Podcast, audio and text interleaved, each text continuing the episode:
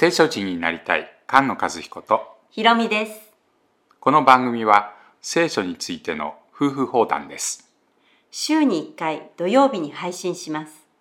音声だけのポッドキャストと動画で解説する YouTube チャンネルもあります。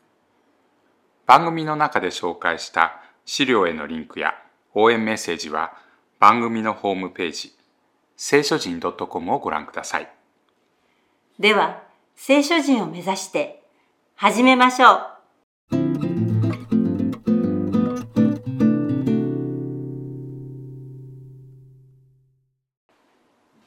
詩編第2巻です。第2巻は42編から。72編ですね。第2巻はダビデからその子ソロモンへそれが中心になっています。福音書の中で主イエスはダビデの子。と言われますよねそうですね。うん繰り返しダビデの子よと言ってうん助けを求めたりしますよね。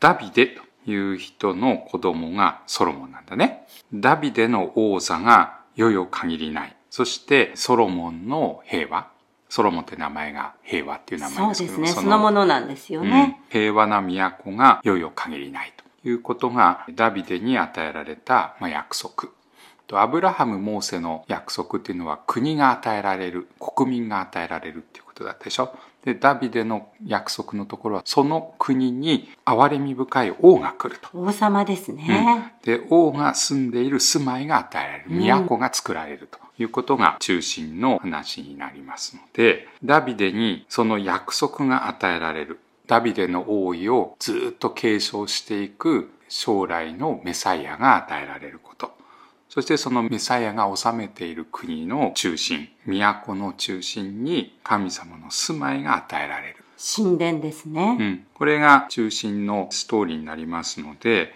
王座の話そして都住まい神様に会う場所こういうものが詩篇の中に出てきますね。詩篇42編と43編これを一緒に見ます42編の中と43編に同じ言い方が出てます我が魂よ、何故うなだれるのか？何故私のうちに思い乱れるのか？神を待ち望め。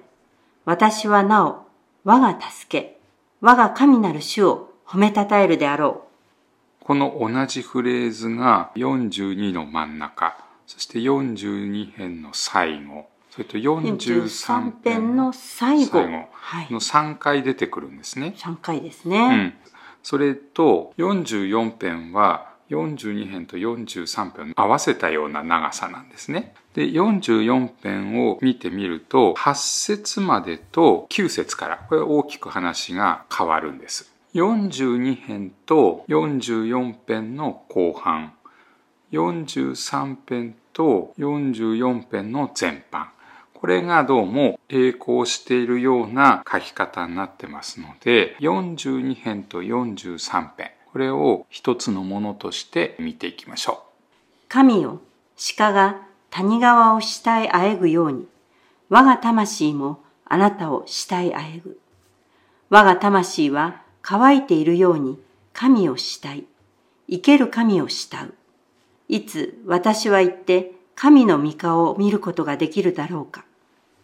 人々が一日中私に向かって、お前の神はどこにいるのかと言い続ける間は、私の涙は昼も夜も私の食べ物であった。う魂が乾いている話を聞くとあそこ思い出しちゃいますよねサマリアの女の話ですか？そうですねこの水を飲む者は誰でもまた乾くであろう。しかし、私が与える水を飲む者はいつまでも乾くことがないばかりか。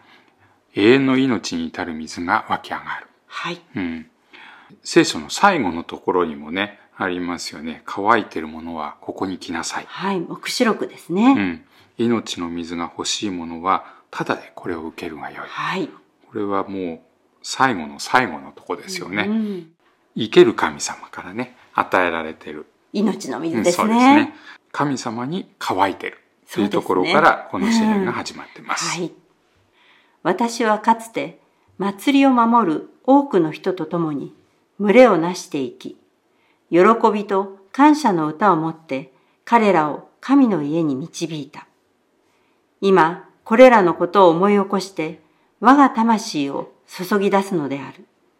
ダビデが忠実に戦いながら勝利を収めていくんでしょそれで敵が退いて平和になりましたと。安息が与えられたんですね。そうですね。安息が与えられたと言った時にダビデは神様の家がまだ天幕じゃないかと。うん、神様の家が確かな土台の上に建てられてないということを思って主の家を建てたいという願いをすると神様がナタンを通して答えてくださる。そうですね。うん。第2サムエルの7章に、その中で神様はたくさんの敵を退けて安息を与えます。そして、あなたのために家を作る。うん。そしてダビデの子が王座について、その王国が固く立てられる。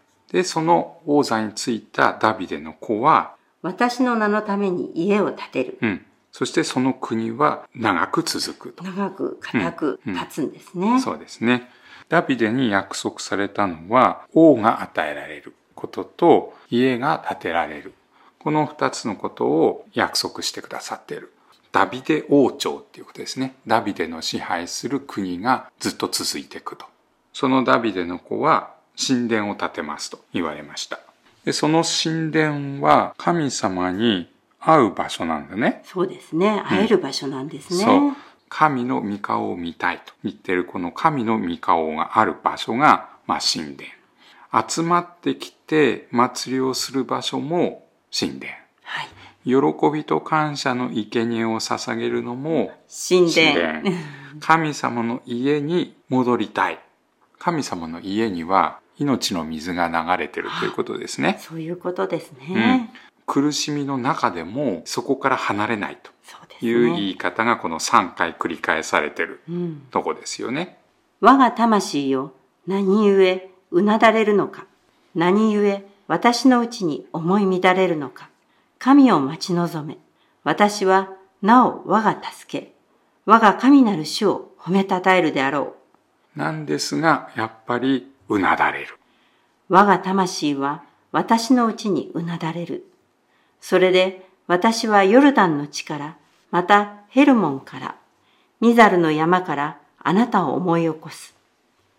あなたの大滝の響きによって、淵が淵を呼び起こし、あなたの波、あなたの大波はことごとく私の上を越えていった。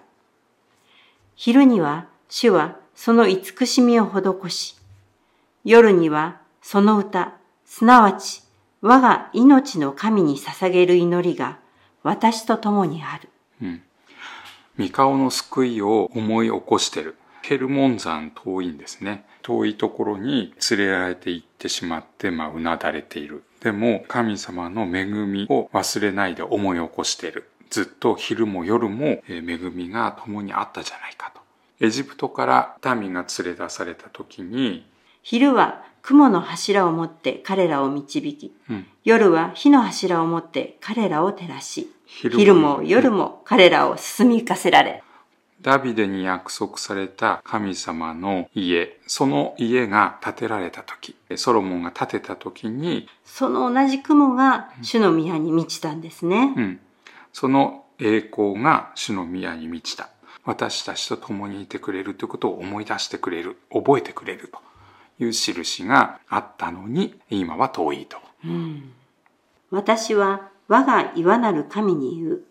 何故私をお忘れになりましたか？何故私は敵の虐げによって悲しみ歩くのですかと。私の仇は骨も砕けるばかりに、私を罵り、一日中私に向かって、お前の神はどこにいるのかという。我が魂よ、何故うなだれるのか。何故私のうちに思い乱れるのか。神を待ち望め。私はなお我が助け。我が神なる主を褒めたたえるであろう。神様は岩なる神様で絶対忘れないはずなんだね。そうですね。うん。その岩は乾いていた時に水を出した岩です。そうです。天からパンを与えてうん上をとどめ、うん。岩から水を出してその乾きを潤しって書いてありますよ。うん。その岩が私たちを忘れてしまうことがあるはずがないのにとうん。思い出してくださいと頼んでます。エジプトから出て今度約束の地に入る前、新明記でこんな約束があります。周囲の敵をことごとく除いてうん安息を与えてくださる。そしてその時にその名を置くために一つの場所を選びますと。で、そこで喜び楽しまなければならないと。それで周囲の敵が除かれて安息が与えられたので、ダビデは次には主の名を置く場所。家を作るっていうことを志すんですね。うん。それなのに神様は忘れて、また敵の下にいると。でも絶対に神様は来る。うんもう一度来てくださる。これが待ち神を望む。待ち望むということです。43編です。神よ、私を裁き、私を恐れない民に向かって、私の訴えをあげつらい、欺きと不正な人から私を助け出してください。あなたは私のより頼む神です。なぜ私を捨てられたのですか？なぜ私は敵の虐げによって悲しみ歩くのですか？神を恐れない民。これ、神はいない。ね神はいらないとうん、神はいないって言ってる人たちでですすね。ね。その敵をなぜ裁いてくださらないのかと。あなたの光と誠とを送って私を導き、あなたの聖なる山とあなたの住まわれるところに私を至らせてください。その時、私は神の祭壇へ行き、私の大きな喜びである神へ行きます。神よ、我が神よ、私はことをもってあなたを褒めたたえます。えーイスラエルでは年に3回祭りを行うようにと命令されてますけれども、種入れぬパンの祭りと、うん七週の祭りとうん、カリ用の祭りの年3回ですね。そうですね。その年3回集まって何をしに行くかっていうと、救いの岩に向かって、喜ばしい声を上げるということですね。感謝して賛美する。感謝して賛美するときには、ダビデがえー命じたように、盾事と琴とシンバルなどの楽器を使うんですね。うん、なぜことなんだということですけど、天での礼拝の幻を見るときに、洪水の音とか、雷。うん。それと、琴をかき鳴らす音が出てきますよね。それと、シンバルは見つかりの音のようなものなのかな。楽器を使ってるっていうのはそういうことですね。天の民としての歌。天で礼拝してるってことを表しているので、わざわざ琴を持ってと書いてあったりします。そういうことなんですね。うん。ですから、神の御顔、神の家、聖なる山、神様の住まわれる場所、神の祭壇、これみんな同じ場所を指してますけれど、栄光の光を持って導いてくれる。その家に行って、神様を褒めたたえる。それを待ってるんだと。この魂が乾いている人は、義に植え乾いている人なんだね。そうなんですうんね。神様を待ってる。そして民と一緒に賛美することを何よりも喜んでる。うんそれがこの詩人の求めてる命の水と。エジプトから出て荒野で歩んだ時も、ずっと水を与えてきた岩は、うんキリストなんですね。うん。それは第一コリントの10章に書いてあるところですね。はいみんな同じ御霊の飲み物を飲んだ。新しい都の真ん中には命の水の川が流れてるんです。ああ、そうですね。私たちが求めてるのは神様が共にいる神様の都なんだ。そこから第2巻が始まります。御言葉に生きる聖書人が生まれ増えていきますように。菅野和彦。ひろみでした。